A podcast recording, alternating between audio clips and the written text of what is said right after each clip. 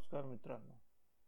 या भागात मी तुम्हाला माझे नवीन शत्रू आणि माझ्या स्वतःविषयीची आणखीन थोडी माहिती देणार आहे. द्राक्षवेलीचे कोवळे भाग ही माझी सगळ्यात आवडती जागा. आत्तापर्यंत तुम्ही शेतकरी लोक स्पर्शजन्य बुरशीनाशकांचा वापर करत होता. पण व्हायचं काय मी वेलीच्या अंतर्भागात दबा धरून बसत असल्याने माझ्या वाढीला पूर्ण अटकाव होत नव्हता. आंतरप्रवाही बुरशीनाशकांचा वापर वेलीची वाढ जोरात होत असताना चांगला होतो.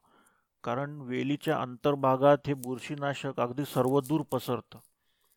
असं झाल्यावर माझी चांगलीच पंचायत होते. कारण मला वाढायला सुरक्षित जागाच उरत नाही हो. पाऊस माझा मित्र अगदी धो धो कोसळला तरी हे औषध आतमध्ये तसंच राहतं.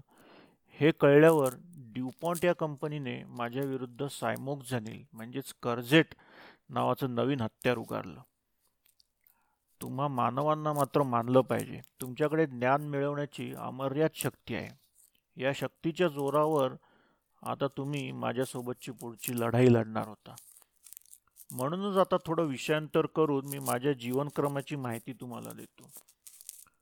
मानवाने माझे माझा जीवनक्रम भोवतालचं हवामान या सगळ्या गोष्टींचा अभ्यास करून माझ्या आयुष्याच्या शृंखलेतले कमकुवत दुवे ओळखून हळूहळू त्याच्यावर आक्रमण करायला सुरुवात केली. आता मात्र माझ्या छातीत धडकी भरू लागली. वाटलं आता संपलं सगळं. पण काय माझं आयुष्य तुम्हा मानवांसारखं सरधोपट नसतं. मी अनेक अवस्थांमधून जातो. हवामानाचा मी माझ्यासाठी उपयोग करून घेतो. माझा प्रसार मुख्यत्वे ऊसपोर म्हणजे जीवाणू आणि झूसपोर म्हणजे विषाणूद्वारे होतो. आता तुम्ही म्हणाल ही काय बुवा नवीन भानगड? सोपं आहे अगदी. तुम्ही ऊसाच्या कांडीवरचे डोळे बघितले असतील. झूसपोर हा त्या डोळ्यांसारखाच प्रकार आहे. तर ऊसपोर म्हणजे फुलांपासून तयार होणाऱ्या बियांसारखा प्रकार आहे. या दोघांचा मी फार खुबीने वापर करून घेतो.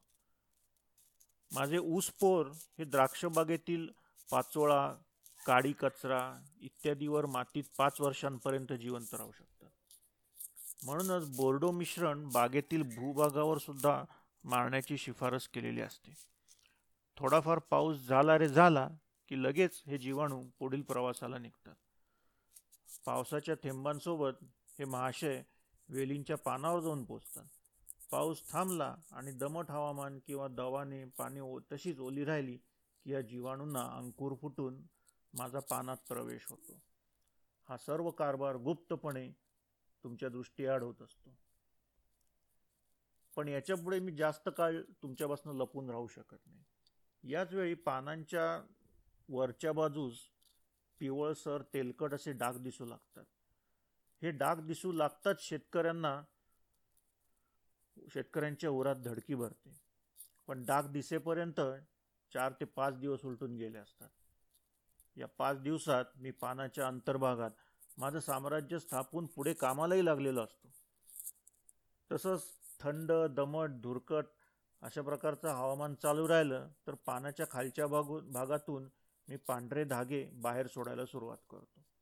म्हणूनच तुम्हाला आता पिवळ्या डागांच्या खाली हळूच पांढरे डागे दिसू लागतात. हा टप्पा मात्र माझ्यासाठी फार महत्त्वाचा आहे. या पांढऱ्या धाग्यांमधून मी पोर सोडायला सुरुवात करतो. हे पोर प्रचंड वेगाने माझा प्रसार करतात. आत्तापर्यंत तुमच्या लक्षात आलंच असेल की या ऊसपोर आणि झूसपोरचा प्रसार रोखणे हा माझ्याविरुद्धतल्या लढाईचा एक अत्यंत महत्त्वाचा भाग आहे. मानवाने शास्त्रामध्ये खूप प्रगती केली. आणि त्यातल्या त्यात रसायनशास्त्र आणि मी यांचा कायम छत्तीसचा आकडा.